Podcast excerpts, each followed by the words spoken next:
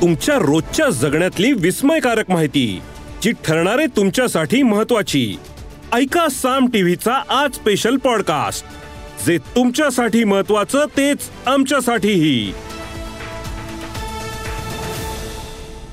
केंद्रीय गृहमंत्री अमित शहा यांनी लोकसभा निवडणुकीच्या आधी सीएए हा कायदा लागू करणार असल्याची घोषणा केली. हा कायदा लागू करून भाजपला नेमकं काय साधायचं आहे जाणून घेऊया साम टीव्हीच्या खास रिपोर्टच्या माध्यमातून. देशात नागरिकत्व सुधारणा कायदा लागू होणार?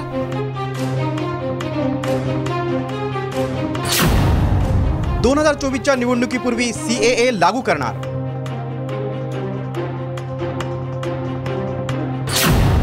केंद्रीय गृहमंत्री अमित शहाची मोठी घोषणा.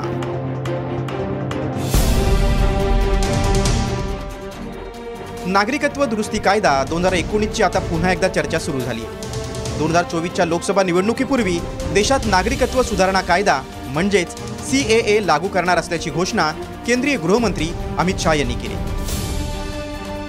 ये एक नोटिफिकेशन सीए देश का कानून है इसका नोटिफिकेशन निश्चित रूप से हो जाएगा और चुनाव से पहले के बाद। पहले ही होगा।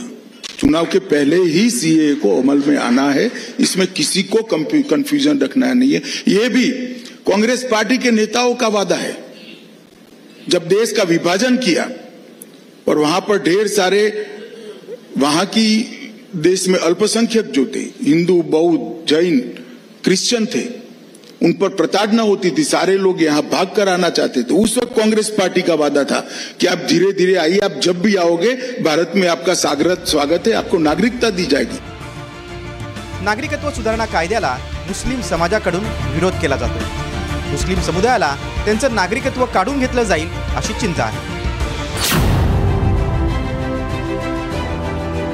या कायद्यामुळे पाकिस्तान बांगलादेश आणि अफगाणिस्तान या तीन देशांमधील अल्पसंख्याकांना भारतीय नागरिकत्व देण्याची तरतूद आहे.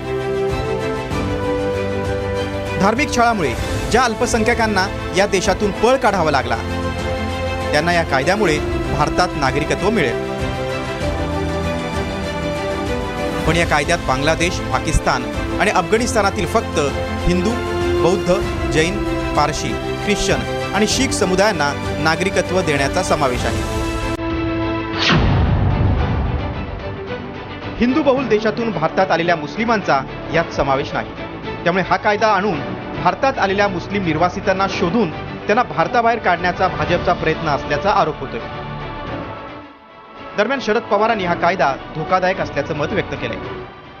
तर संजय राऊत यांनी महाराष्ट्रातील कायदा सुव्यवस्थेवर लक्ष देण्याची मागणी केली. त्यांनी काल जाहीर केलं. असं बघूया तिच्या काय होते? आज सांगणे योग्य नाही. त्यांनी काल जाहीर केलं. असं बघूया तिच्या काय होते? आज सांगणे योग्य नाही. देखिए जब कानून आ जाएगा उस पर चर्चा होगी। कानून तो आया है, चर्चा होगी। जो देश के हित में है, देश की सुरक्षा के हित में है, उस बारे में उद्धव जी ने अपनी भूमिका अपनी भूमिका जब वो मुख्यमंत्री थे तो स्पष्ट किया उस बारे में अभी हम चर्चा नहीं करेंगे। या एपिसोड मधून मिळालेली माहिती कशी वाटली, हे आम्हाला कमेंट्स मध्ये नक्की कळवा. आणि रोज ऐका बिंचपॉट वर किंवा तुमच्या आवडत्या पॉडकास्ट प्लॅटफॉर्मवर साम टीव्ही आज स्पेशल पॉडकास्ट आणि हो आम्ही यूट्यूबवर पण साम टी व्ही या नावानं आहोत. तिथे आम्हाला नक्की लाईक आणि सबस्क्राईब करा.